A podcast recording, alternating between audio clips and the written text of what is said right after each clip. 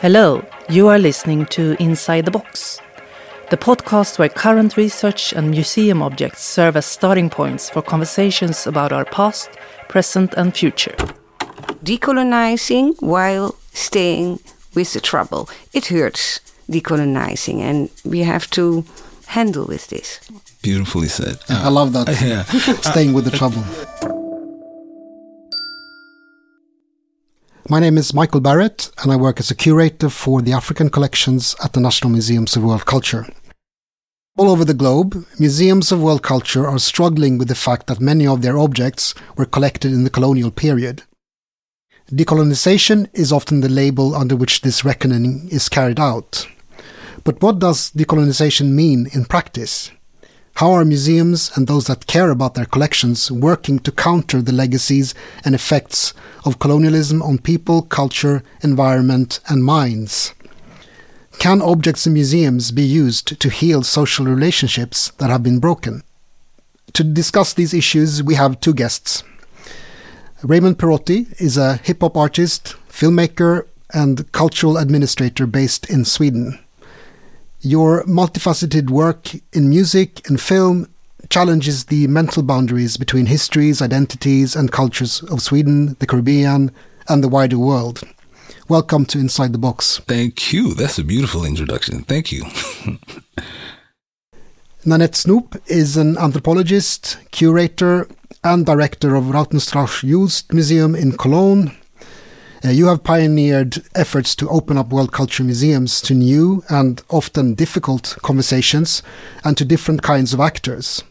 You've been a central player in the current shift in the way we imagine the future museum. So, welcome to the show. Thank you very much. As always, we will start the conversation by examining an artifact from the collections of the National Museums of World Culture. Let's see what is inside the box this time. So I'm just opening the lid here to this nice silvery box. Can you both see what's Yeah. happening? I'll just do a like a unwrap this a bit and give like a visual presentation of what we're seeing. This is a drum, shaped like a cylinder. It's light brown in color. It's about half a meter high and has a diameter of 23 centimeters, made of wood.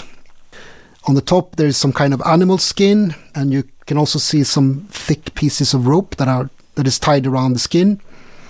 Also, you can see that the skin or the surface is a bit damaged. It looks like insects have eaten into the wood. I don't feel any particular smell or anything like that. There is a fragment of a label that has been torn off. But according to the museum catalogue, we know that this object came to Sweden in 1892, uh, and it was originally from the Cottica River in Suriname. And we also know that the donor is a man called Axel Klinckowström, who was nobleman and also Swedish zoologist and an author.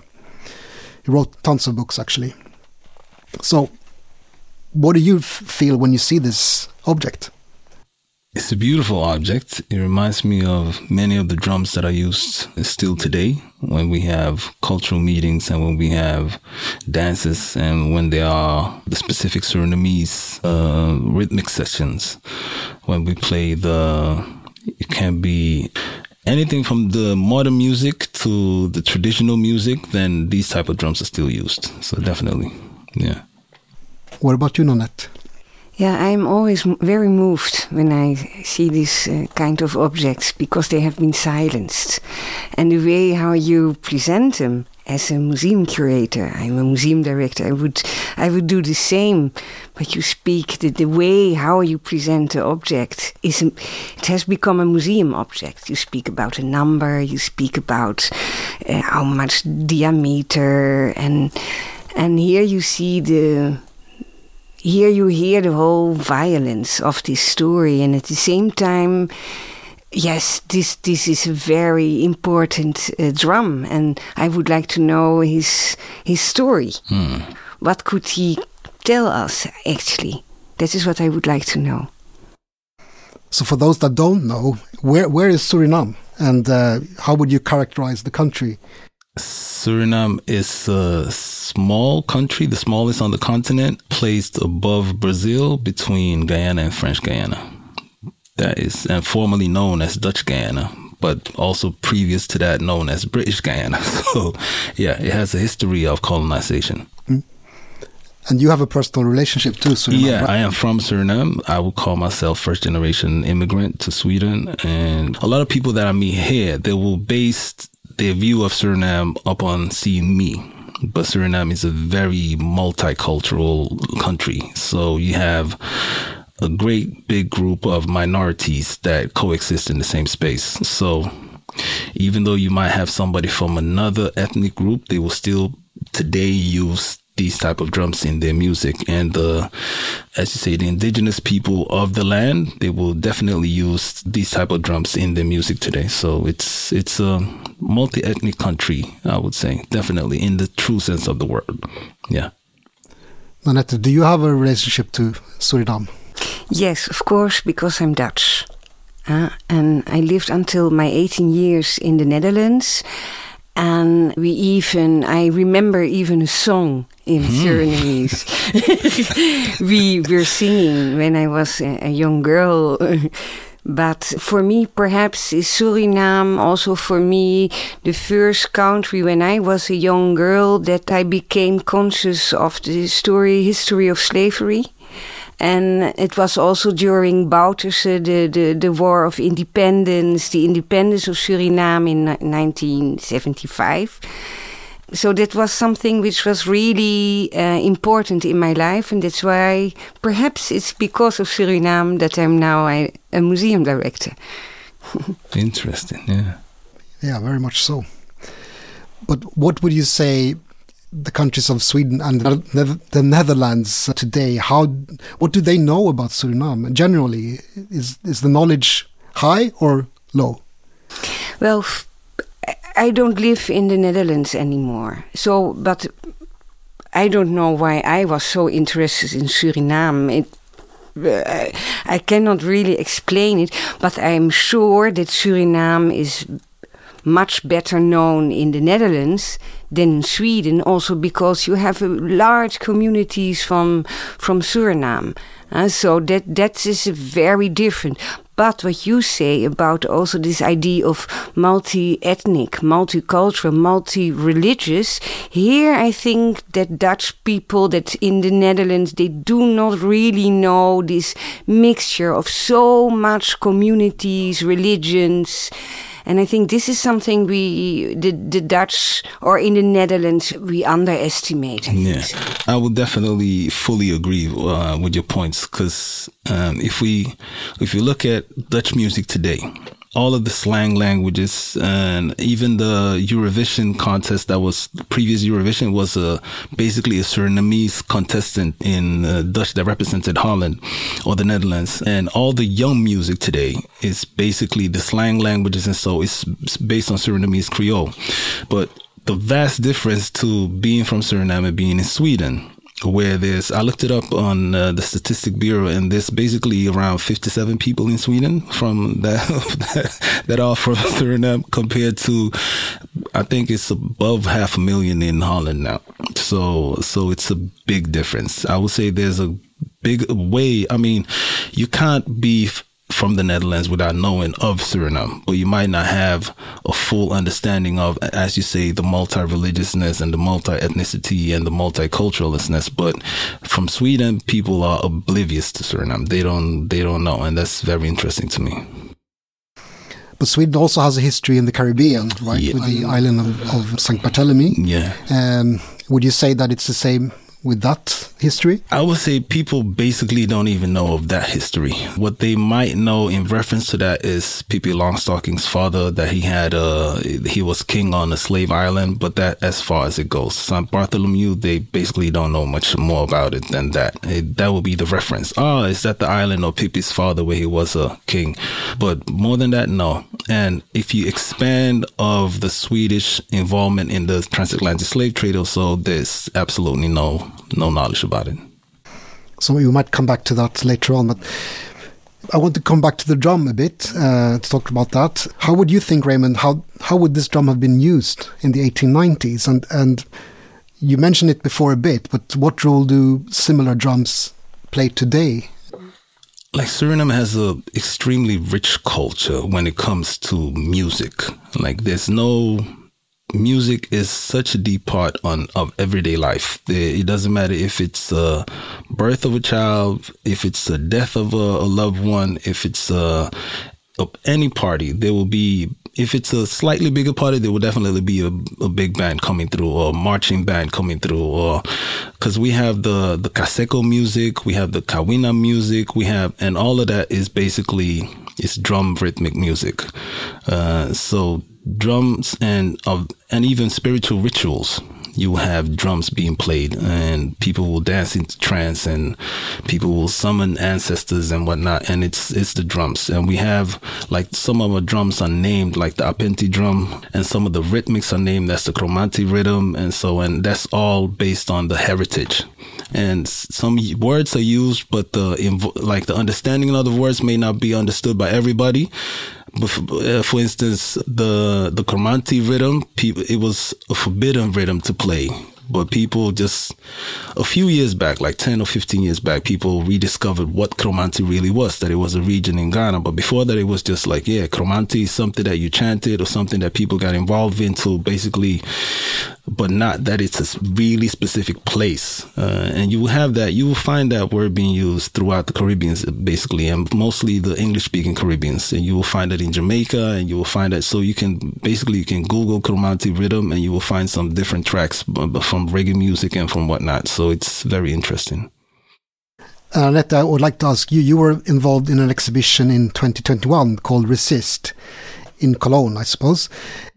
Resist the Art of Resistance, yes.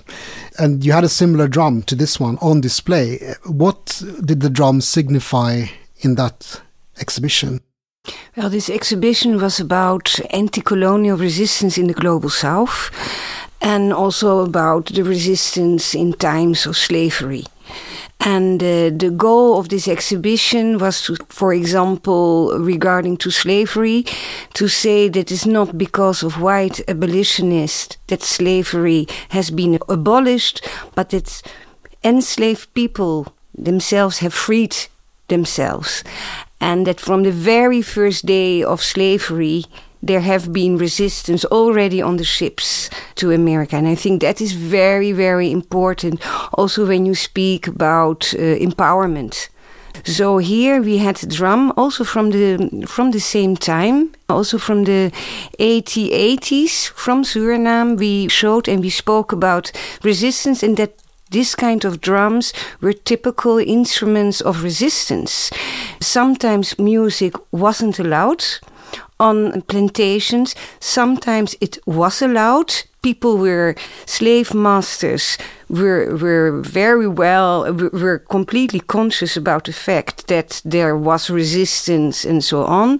But sometimes on Sunday, enslaved people were allowed to play those drums. And with those drums, they could communicate and giving and give really uh, secret messages, but so precise, and that is very interesting. Uh, so precise in order to say on that on that day at that time we meet each other. So you have very important moments of resistance. Huge, huge uh, movements of resistance on plantations thanks to those drums. And I like it very much those white slave masters were really too silly to understand that those instruments were really a system of communication. And in order to organize uh, uh, movements of resistance. And and so in this context we showed this drum. Secondly also it is interesting that those drums you can find them also in the congo for example. So you see also how enslaved people from the African continent took took their knowledge and in this horrible moment of time of slavery, they found they had this courage and this resilience to build new instruments and to play them again, perhaps in a different way. But it is also a kind of survival and resilience, what I found very interesting in this kind of uh, instruments. Wonderful. So I just wanted to say a few more words about uh, the collection, how it came to Sweden. It was during a so-called expedition that Klinckowström, who was a zoologist, was sent out. He said that there was a great lack of ethnography from that region of the world. So he asked the Swedish Geographical Society for money. He was given some money and he went and, you know, started to collect zoology specimens, but also ethnographic specimens, uh, objects, uh, everyday objects. And he basically went around quite a large part of Suriname and bought stuff from different. He also wrote about this afterwards. He made, I mean, he was there only like five months or so, but afterwards in his publications, he makes very confident statements about how people are, their daily life, their culture. Beautiful. And often it's very racist, openly racist ideas about that people are lazy, that they're disorganized, that they're mimicking European customs, oh, etc. Wow. And also he talks about superstitions and, yeah. and, things like that. So I just wanted to, to talk a bit about that. But related to that and related to, to texts like Klinckowström's, uh, one way in which museums bring these kind of colonial and racist mindsets into the present is that we use I talked about old labels before, old catalogs, etc. Uh, and we keep them and sometimes we refer to them. And the catalog entry for this particular drum says it was used by, and I quote now, Bush Negroes. So I wanted to talk about this word a bit. Why is this word so offensive? And how do you both think that museums should handle these types of demeaning labels? I think for the current state of today, it is important for people to understand what brought us here. How come that the situation for people of the African diaspora is what it is in many of the places where you can find us. Uh, so it's important to understand, okay, how raw it was in this time and how it affects our current state. Cause it's, it's one thing if you hide it, because there's a whole movement now basically trying to whitewash, as you will, the whole slave trade. Everything from, yeah, but Europeans were also enslaved by, enslaved by our Arabs and this and that went on. And yeah, Africans enslaved each other. And so now nah, it wasn't that, it wasn't that horrible. So you have that whole movement trying to minimize and trying to marginalize the experience of slavery that went on for X hundred amounts of years.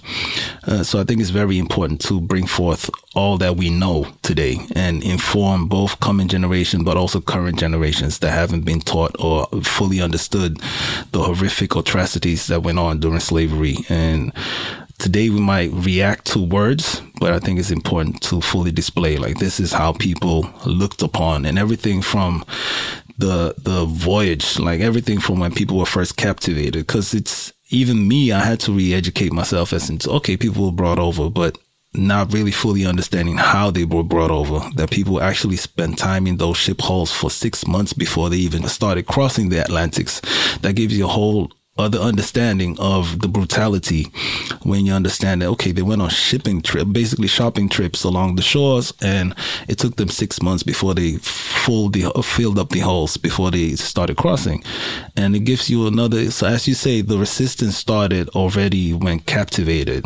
And so the language i mean people came from a huge a huge region. It wasn't like one language barrier, but people had to basically find new ways to communicate. So the, I would say the pidginization and the creolization of the language started already there. So when we luckily have some words that we still can use today that are used in the Caribbean, for instance, uh, Creole languages, then we see that okay wait a minute that is a word from ghana wait a minute that is a word from benin that is a but so we see the connection so i would say some of us like to claim Ghana and some of us like to claim uh, Nigeria. And so, but it's terribly hard for any one of us just to claim one specific region. So I think it's, but yeah, I'm going a little bit off track now, but I think it's very important to just remind people of this is how we looked on other human beings and this is how we treated other human beings and we know better today so we should act better today but some remnants of that are, is still affected today so we should really yeah i think we should let people know expose people to it definitely it's a very complicated difficult issue but because I'm completely right with you, you must avoid this kind of whitewashing. But how to speak, how to tell this deeply violent story, which is still going on. People are still traumatized by this story of hundreds and hundreds of years. So, how to speak about this violence, this structural violence, and but how also to avoid to re-traumatize people who are concerned by this story. And here I'm every time like an acrobat. I'm going uh, left to the right and from the right to the left. I, I never know sometimes to who I would like, to whom I address this story.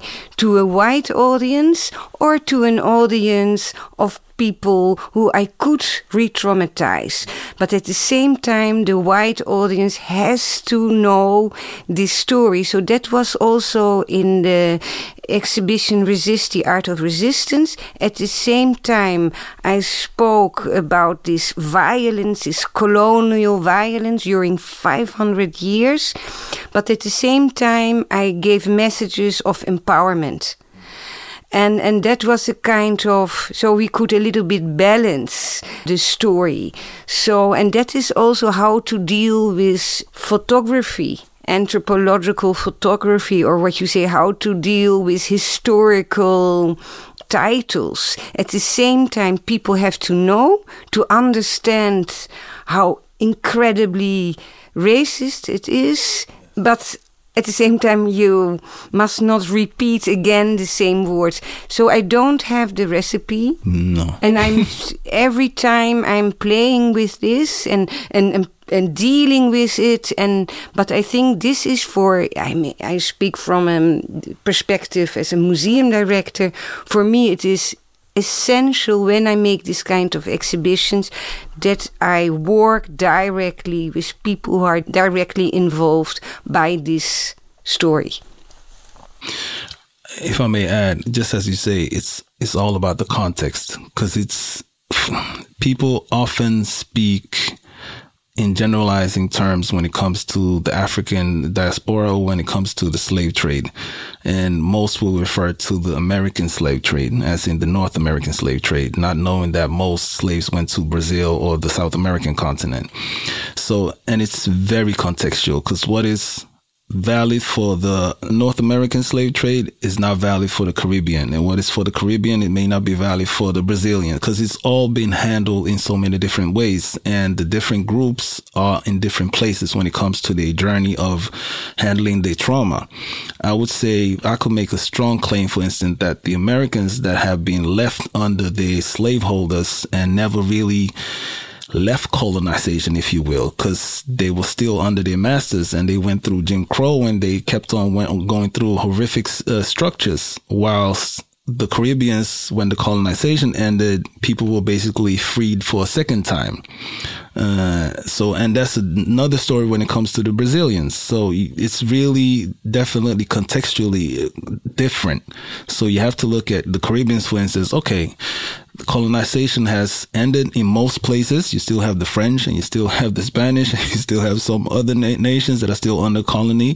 But for Brazil, for instance, it's been blended and the terminology has affected the population in a totally different way, as in you will have people speaking of skin color in different ways. So you will have, uh, racism within racism, as to say. And, but the Americans, if you look at the Americans, it is totally different. But people often clump it all together and say, oh, that's the effects of this uh, transatlantic slave trade when it's, we in totally different places and positions when it comes to that. So one thing that will work for one group will definitely not work for another group. So it's contextualized, definitely. I think that's an important point also to, to complexify the history of slavery. And I think that is also an, an, another violence in our European white narrative is also to anonymize slavery and um, eh, we speak about slavery. So also we do, do not see the difference between the history of slavery in Suriname and in North America, but also enslaved people they don't have names. And that is what i try in the museum also to tell stories about individuals. Eh, and there are portraits of uh, enslaved people with a name. Sometimes it is it is very little information we have but that is also to try to give back humanity and a name. And that comes back to this musical instruments it is this this violence of museums, and I am part of it, part of this producing again and again this violence, but it is also that those instruments, they are also anonymous. And they don't have a name. We don't know to whom it has belonged. And I think that is very complicated how we could deal with it, how we could give voices back and this idea of individuality. That's a beautiful point. And I would like to once again add, because you touched on on it briefly, uh, the way that they handle it, for instance, in Brussels with the African Museum, I think that's the way to go forward. As in, you involve the group that it pertains to, the group that it that is about. You involve them, and that will be a sign of respect. As in, they can definitely be in the diaspora, but still have a say so of what happens to the artifacts that are related to them, and that's the respectful way to go about it. I think. So you're talking about issues like shared stewardship around collections, for instance, and sharing of knowledge, and exactly. also, of course, authority yeah. and control over yeah, some of those collections. Because I think uh, if we are to move forward as a collective, as in both sides of the history, because I used to say, or I like to say, we share history, but we don't share perspectives, because the winner tells the story. So if we are to move forward, then both perspectives needs to be involved in the moving forward. It can't just be, okay, we did this, and now we're going to show how we did it, and we're going to show it our way, because then basically you're continuing the trauma. So you need to involve the people that it pertains to in moving forward if it's supposed to happen in the right way. I'm completely agreed, but I would go even further because this idea of involvement that is also a kind of buzzword of ethnographic museums. We involve and we are so nice, we give some space to some communities. So I think here you must be very radical. What is that involvement? What is shared stewardship and this kind of thing? So for me in my museum, I do not involve. I really say, hey, this museum is yours. Those spaces are yours, and make it beautiful. And and still, it is a relationship of of inequality because of I I you as director yeah. I have the power. I'm a wide director yeah. and I give space and I have the money. Mm. But so there we we can never uh, even giving space is is still quite particularly. Yeah. Quite particular, but I think we really have to radicalize. And when we speak about involvement, really say, what does that mean. really yeah. mean, involvement? As, for example, what does it mean decolonizing? Mm -hmm. It hurts, yeah. or it hurts particular people. Yeah, So it's about losing power. and and yeah, and here museums have to be ready for that. Yeah. So Raymond, your day job yes. Uh, is as head of unit for youth leisure activities in the municipality of Huddinge, yes, right? Yes. In south of Sweden. Yeah, correct. Oh, south of Stockholm, sorry. South of Stockholm, yes, correct. so how does your interest in global history influence your work, working with young people mostly? And secondly, what do you think that the young people that you're working with in Huddinge think about museums and about cultural heritage, such as this drum? Um, they know nothing of it. It's something they try to avoid uh, to start answering backwards to your question. Uh, but from my position, what I can do is to have a full understanding of minority groups. And I work mostly with kids from minority backgrounds because I work in the suburbs in Stockholm. And what they lack is understanding of their own history, uh, as well as the Swedish history and, and how it pertains to each other, like the context of how did your forefathers or your ancestors get here, and, and also uh, what is your own historical background. So I often try to empower, push, strengthen, and in all the ways that I can when it comes to because it's it's uh, as we were touching on before, uh, it's self-identification. You need to be able to make that journey, but we need to be able to present it to you so you can, at your own time, when you're able to pick and choose from what you want to dive into. Uh, and that has to be there for the kids because otherwise it's so easy for them to be lost in so many ways, not knowing or not understanding. So uh, we try to do our best from our horizon. So, Nanette, uh, uh, could you give some concrete examples from your work and how you involve diaspora communities, for instance, and how you give them voice, as you said, not just involve them, but also actually giving control or giving power and then of course losing some power in the same time. Yeah, I consider the museum there are four walls and a roof. And this is for Cologne, for the people from Cologne, but particular my priority is for the diaspora uh, living in Cologne who until recently did not feel very well in this museum. Uh, um, and so I try this museum can never be a safe space, but it can be a space where people can deal with their colonial traumata and, and dealing with all that stuff. So we have very different formats, but um, so it is giving space. So uh, in exhibitions, we have, for example, uh, galleries or uh, rooms we call the It's Yours, It's Yours rooms, where you have It's Yours curators who create their own exhibition inside an exhibition. Other formats are exhibitions entirely curated and managed by a community or we now we have also a new format initiated by a, a Nigerian photographer who uh, organizes every month, and this format calls Black and White Spaces, where he invites the African diaspora living in Cologne, and they have meetings, they have parties, they have talk, they have public talks and this kind. So there is a lot of formats. That, that is in my program.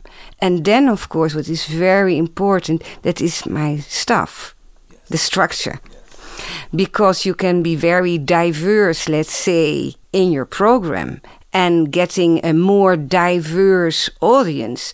But as long as your stuff and the structure remains white, then no we change. have a huge problem. So this is since I'm in since 2019. I'm in Cologne, and I really every time when I can have new people, I really try that particular and there are a lot of very good experts living in Ger Germany with diasporic uh, uh, roots. And so this is really, and so in four years, the structure and the team become uh, it, it becomes more diverse. But I see also this is also sometimes problematic for the white stuff. I must say, I'm also white, but um, for me, I like it. But uh, a lot of people have because it is losing your privileges. So we have a lot of problems dealing with white fragility in in my stuff, in my structure, in my museum, and also in the city. So we are very criticized. But I think this is the idea of staying with the trouble. Uh, and this is it. So decolonizing while staying with the trouble. It hurts decolonizing, and we have to handle with this. Beautifully said. Yeah, I love that. Yeah, staying with the trouble. Yeah, because I, I, was involved in a project, uh, EU project, ten years ago when we that was basically brokering migrants' uh, cultural participation, as in to facilitate how to have minority groups take more spaces when it comes to theaters and museums and so.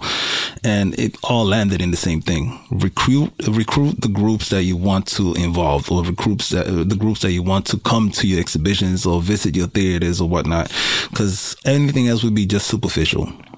So that's basically it. If I'm to mansplain, mansplain what you just said. yeah. So this question might be a bit controversial, or uh, to you it, it, might be easy to answer. Uh, but there are some that say that we should just close museums of ethnography, for instance, or museums that care for colonial collections, that they're not relevant anymore, so just close them. But what do you think about that sentiment? I think I can guess, but. Yeah, uh, if I'm to say it depends on how they're used. And for me, I see a strong possibility to use them to both strengthen the diaspora, uh, living in the place where these spaces are, but also the connections back to where the artifacts and uh, things are taken from. So I see uh, it depends on how the things are used. And there's a strong possibility to use them for positive things. And as I said, if we are to go forward together, then these are keys that we can use today. Actually, I'm completely agreed with this, but it's a long way because for that to obtain this result, we have to change the internal structures of museums, and that is very, very complicated, even when you are a director, huh? when you are supposed to have power. But I think that is so, it could be very relevant, those museums. But also, I think what is very important of course, we haven't spoken about restitution policy, and so so restitution is part, must be part of our daily job. But even when objects, artifacts are restituted, we have to stay with the trouble. Uh, the the shadows of those restituted artifacts will stay in the museum. So we have to be very careful when we restitute that we don't think, okay, now everything is fine. Yeah. No, the story, and, and that is the, I think, the mission of this museum to honor this story and to strengthen the diaspora in here in Stockholm or uh, in my position for Cologne. And I really hope also that after me, there will be someone from the diaspora directing the museum in Cologne. That is really my dream. We've talked around it quite a lot and we've mentioned decolonization. Um, but I mean, could you give us a, an easy answer to or definition of, of what it is? What is decolonizing the museum?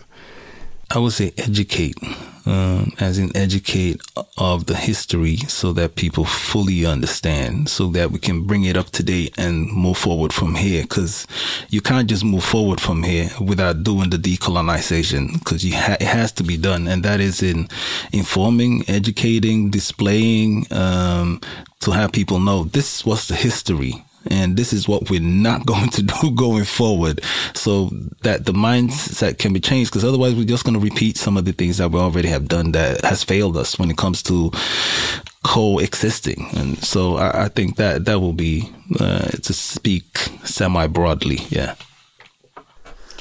Yeah, decolonizing is really uh, unlearning our uh, vision of history of the world, and that's why I really like uh, the Haitian uh, anthropologist and historian Jean-Michel Trouillot, uh, silencing the past.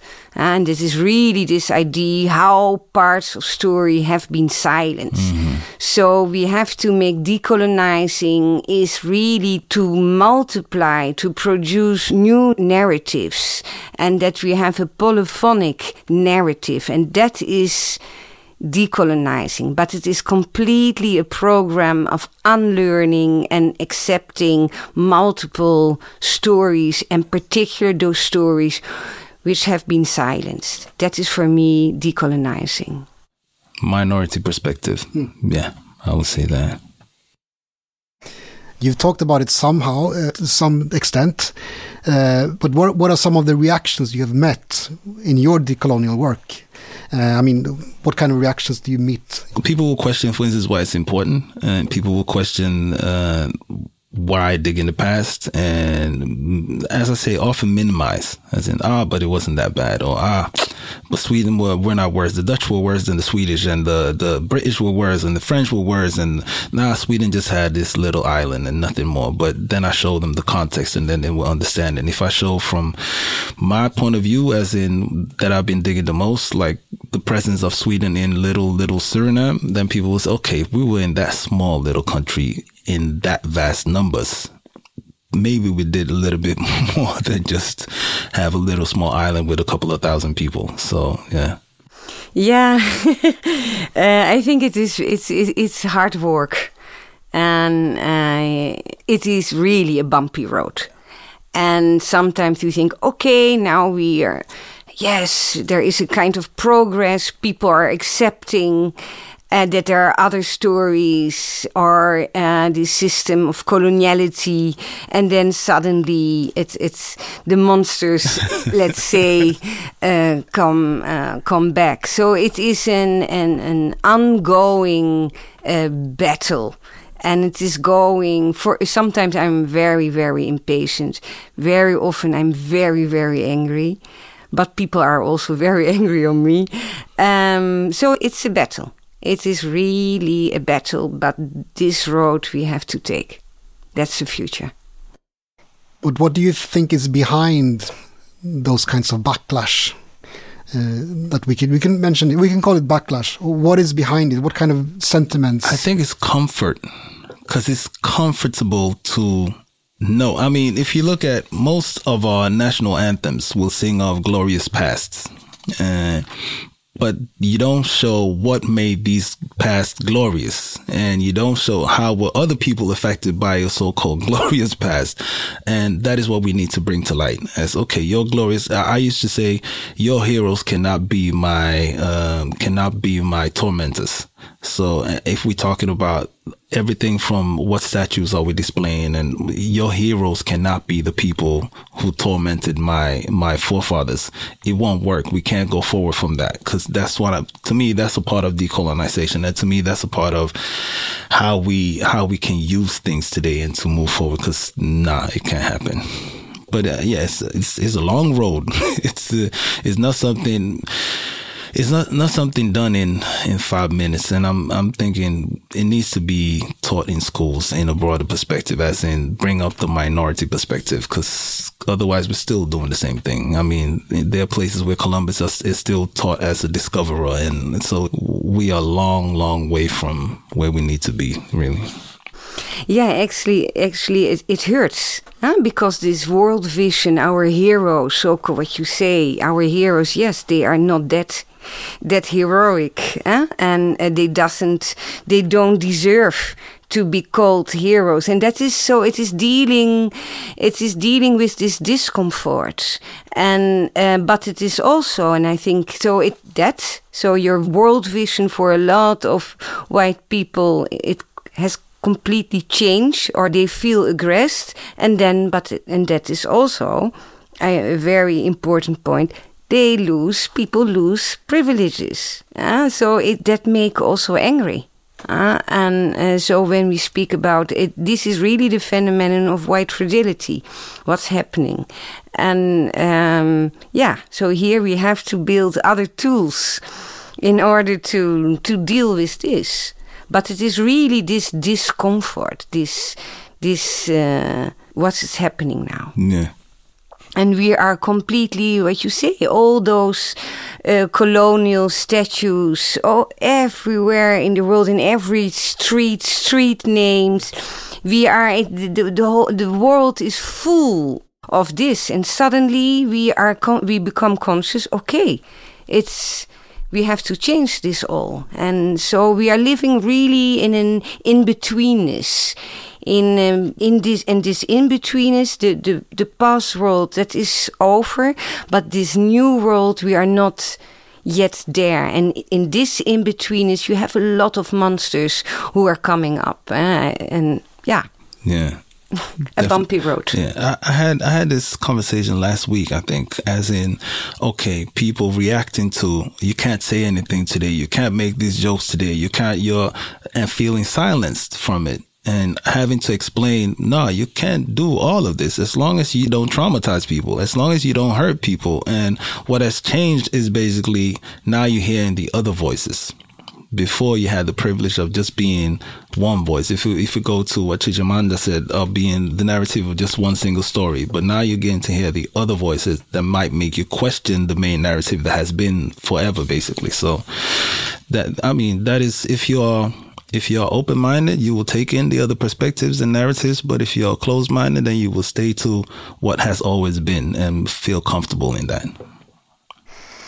We're soon going to wrap up, but um, uh, Nanette, you're going to be part this afternoon in a conversation that we're having in the museum with uh, invited guests around decolonization, but also the question of return. And you mentioned restitution before, but are there other forms of return that you can envision apart from uh, giving back objects themselves? Uh, are there other forms of return that you can think about? Oh, definitely. Let's hear it. No, I'm saying we're talking reparations. Uh, it's it's uh, it's a topic now, and we're looking at um, for the Netherlands have opened up for some cultural institutional reparations. Uh, that I, I don't remember really what they call it, but they they're gonna put up a fund for people to apply for money to do cultural things. But we, we're talking reparations. That's that topic needs to be on the table. Uh, it's high time, definitely. So financial, yeah, financial uh, reparations, compensation, compensation for, yeah, for slavery and other types of yeah, definitely, violence. definitely, definitely. Yeah, I think that restitution is, is more than that. A restitution of, of objects, artifacts, financial reparations, but it is also about restitution of stories and uh, of voices. And so I think in, this is this is more in a metaphorical way, but I think this is very very important. Uh, and that's why sometimes I'm very active in, in the restitution, in this restitution policy. But I think it is also very important to deal with all those stories and also try to make it accessible. Thank or to you. produce, to help producing new narratives. And that is, so restitution is much, much more than financial reparation or restitution, material restitution. Thank you, It is yeah. also a symbolical restitution. And we have to take that into account seriously. Any final words? No, I fully agreed. I'm just happy seeing his smile. so yeah. So um, this has been a fascinating conversation. Um, thank both of you for the work that you're doing, and thanks for coming here to talk to us uh, in Inside the Box. Um let's keep the conversation going. Yeah. Thank you Thank very you, much. Michael. Thank you.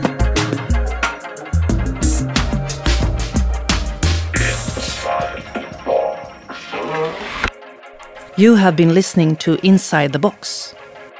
The podcast is produced by the Museum of World Culture and the Center for Critical Heritage Studies at the University of Gothenburg, in collaboration with Folkuniversitetet. For more information about today's episode and pictures of the featured object, please visit the podcast page on ACAST. Thank you for listening.